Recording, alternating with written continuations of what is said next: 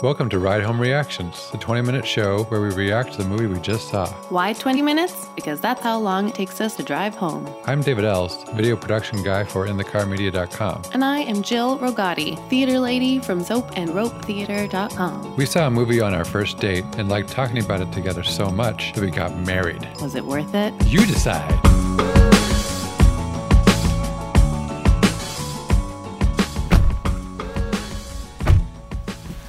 All right, we just uh, call me by your name. Yeah. And on the count of three, we'll give our one to ten rating. One, One, two, two, three, eight eight. point five. I was going to do 8.5. I really was. And for some reason, I just stopped at I 8. sometimes feel weird that I'm doing decimals. I'm like, who am no, I? but I really wanted to. yeah. Guys, I'm already timed. Even waiting till the end. 8.5, 8.5. Good podcasting is people just like in complete agreement the entire time. So I'm glad you changed your score. well, I don't know why I changed it to not be that in half a second. In Uh-huh. 0.5 seconds. well, I changed my mind and just said 8. okay. Anyway, uh, that was a peculiar movie. Do you think peculiar? I thought peculiar was a Oh. very good way to describe the movie. What was peculiar about it, David? Uh, I thought uh, well, it was the most Italian movie I've ever seen that had American actors in it, and it was so so Italian that I didn't realize it was a period film until halfway through. it, they put the date up in big. I know I didn't Oh, okay. didn't pick up on it, and I was just like, "Wow, there in Italy, all right. Yep, that's Italian. That's Italian. That's Italian. Wow, this is like an old Italian village." Why do they listen to so many 80s songs? Yeah, I was like, this guy. I was like, this guy. His taste is a little bit too hip. This seventeen-year-old. Okay, seriously, Talking Heads. No seventeen-year-olds right now are like, yes, Talking Heads are my jam. Um, so anyway, that was that was pretty funny.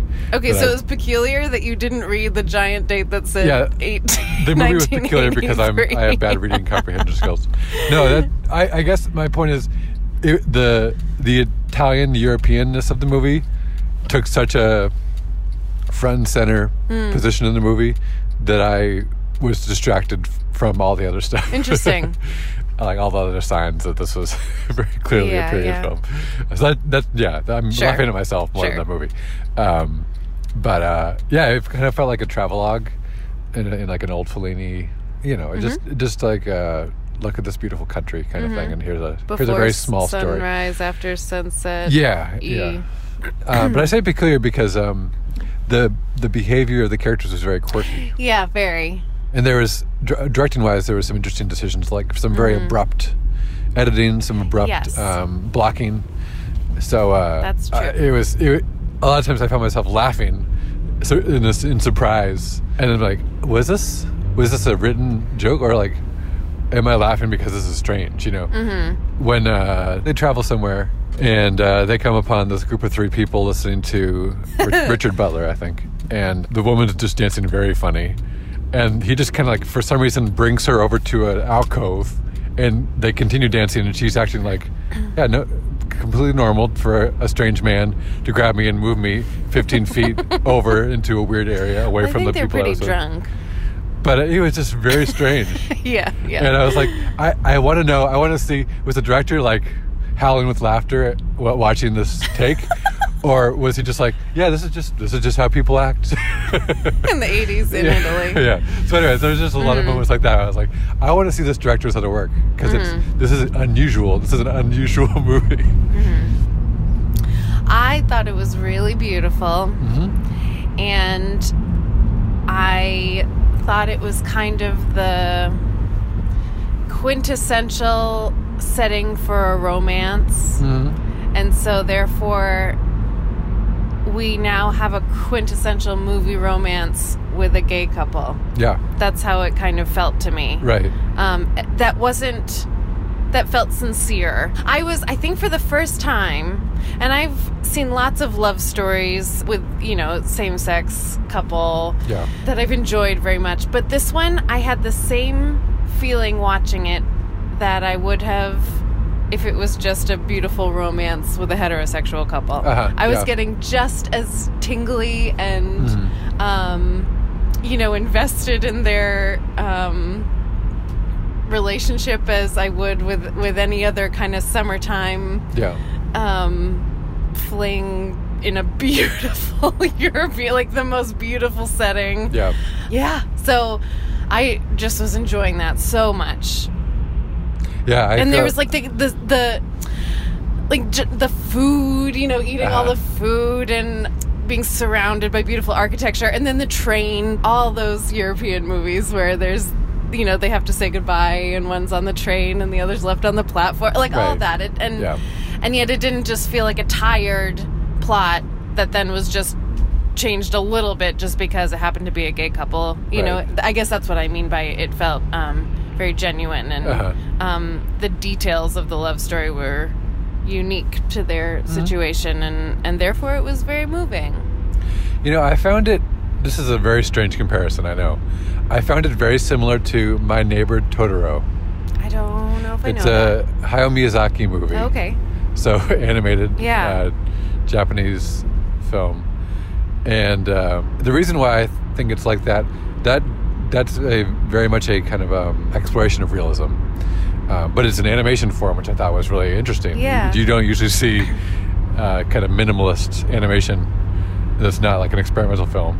You know, that has a narrative. My neighbor Totoro family moves to a place in the country and the, the little boy is kind of lonely and, and trying to figure out what's going on and discovers these like woodland kind of creatures that are magical and they kind of make him feel home or, or they they they make him feel special and like that then there's a very small plot uh, about um, his mother being sick Okay.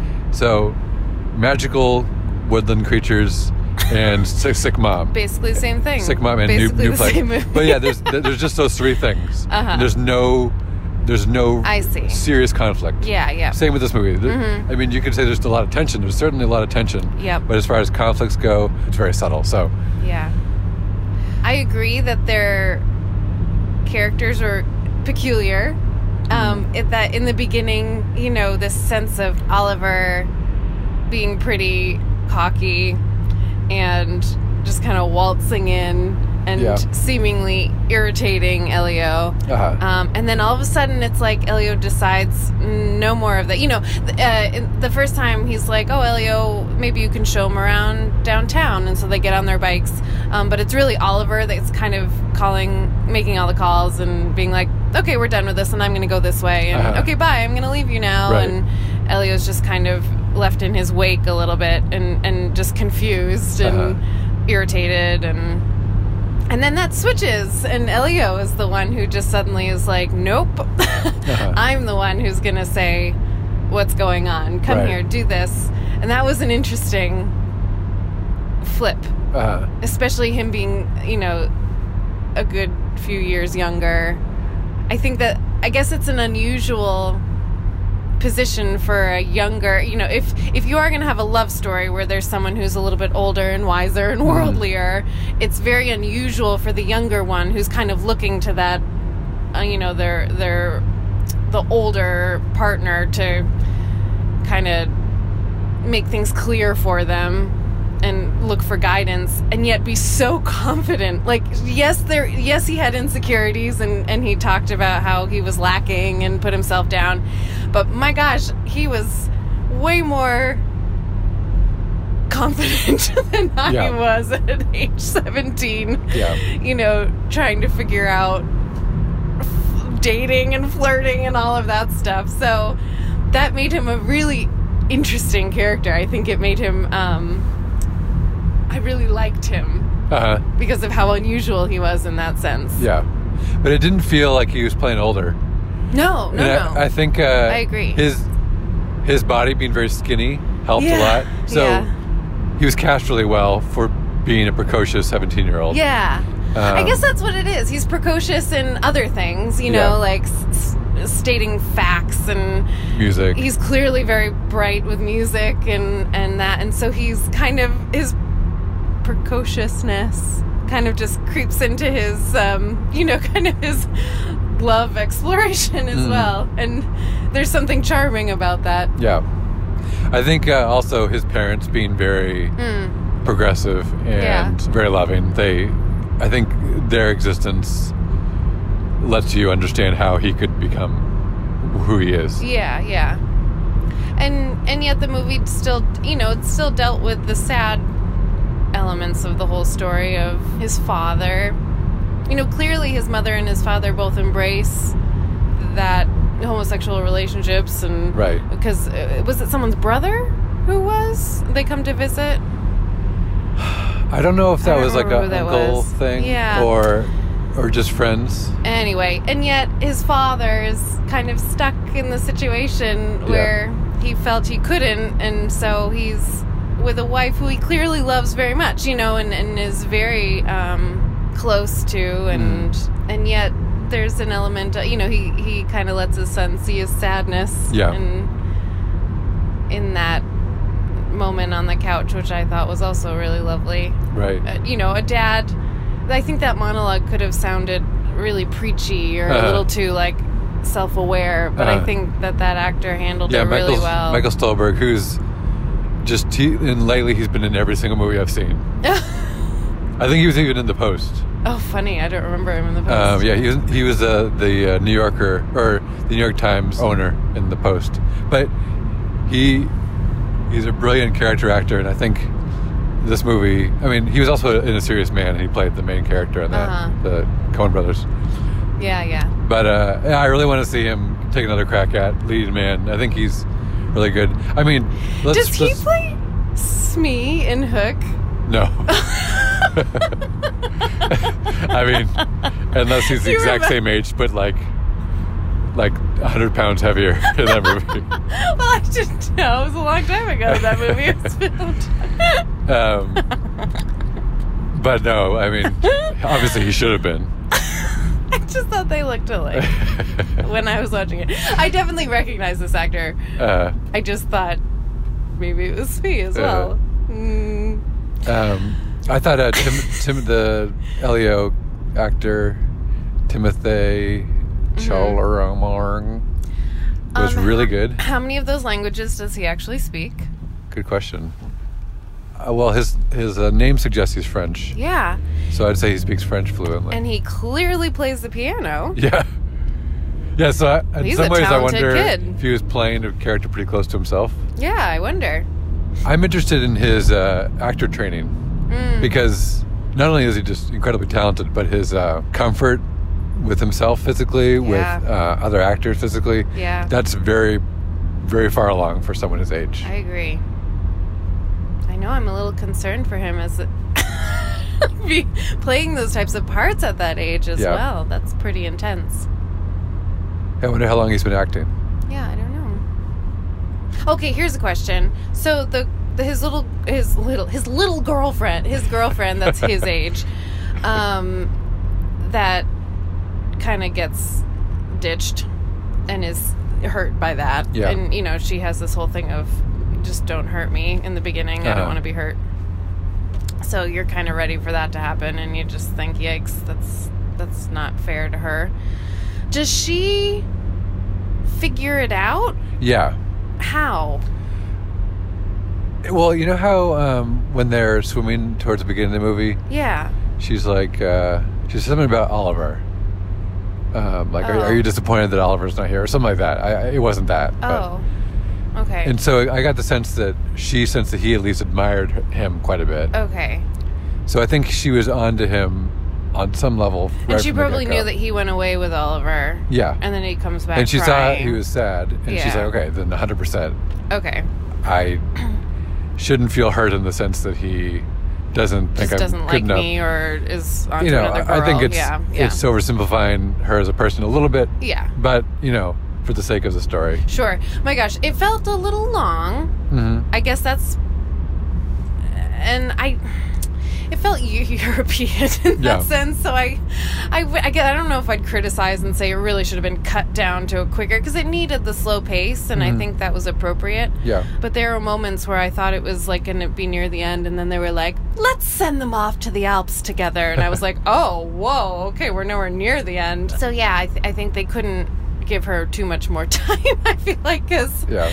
yeah, they spent a lot of time already. I took points off for there being a few moments where I didn't understand the feelings that the characters were having. One was uh, when uh, the peach scene, when Elio is like, "Don't make fun," kind of thing, and he's like gets gets I hurt. loved that. and I just I didn't quite understand. I wasn't tracking with I why feel he like was hurt. this whole time that he's been, you know, kind of just sticking his neck out there and going for it. And, Yeah.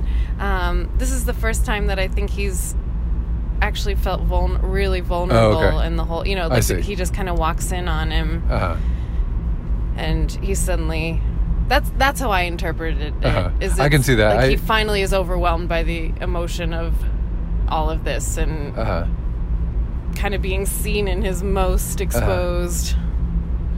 There was and he's not ready to laugh at it yet. You know. Uh-huh. So yeah, in, in retrospect and with your explanation, I, I understand that better. Um, there's also some dialogue that, honestly, oh, I, it seems like this is like an all Italian production, but I also wonder if an Italian person wrote the script because there's some dialogue that felt not very American, Okay. felt, felt very poetic, like A little too much. doesn't really come off the tongue very well. Um, for realist, a realism. realism, yeah, and it's a little hard to do that. and for um, yeah, just again, like I don't I don't know if Americans talk like this. uh huh. Um, like certain, I, I'm sorry, I can't think of any specifics, but especially around the time when um, they're realizing that they both feel this, this way, like when they're at like downtown, yeah. Like the, some of the dialogue choices there felt a little bit too Uh-huh, um, uh-huh. again too too overly poetic. Like around the statue. Yeah. Yeah. Sure. I know when he was kind of like, yeah, I agree. How they were kind of confessing to each other a Yeah. little bit. I I was kind of like, whoa. If somebody said that to me, I wouldn't get it. Yeah. so. which I'm um, sure, and I'm maybe it's an American who wrote this, the screenplay. I don't know, but I wonder if that kind of dialogue is, you know, a plus Italian dialogue if you translated it back. Or, you know, they're just both so um, intellectual Mhm. that they can kind of speak to each other in that kind of abstract Sure. way, but that, that doesn't help the audience at all. I have a question. So when Michael Stuhlbarg's character, the father, says the thing about apricots, and then um, Armie Hammer's character corrects him, and then Michael Stuhlbarg's character Mm-hmm. says flying colors. Was that him just testing Yeah. to see if he like said like, "Yep, I agree. That is where that word came from." I think so. Okay, that was a little bit strange because Ye- you, it's Yeah. played at first as like, how dare he correct me in front of my family, and then he's like, starts like grinning. So I thought that was a little bit strange. Didn't didn't quite belong in this movie. Um, that kind of like gotcha moment.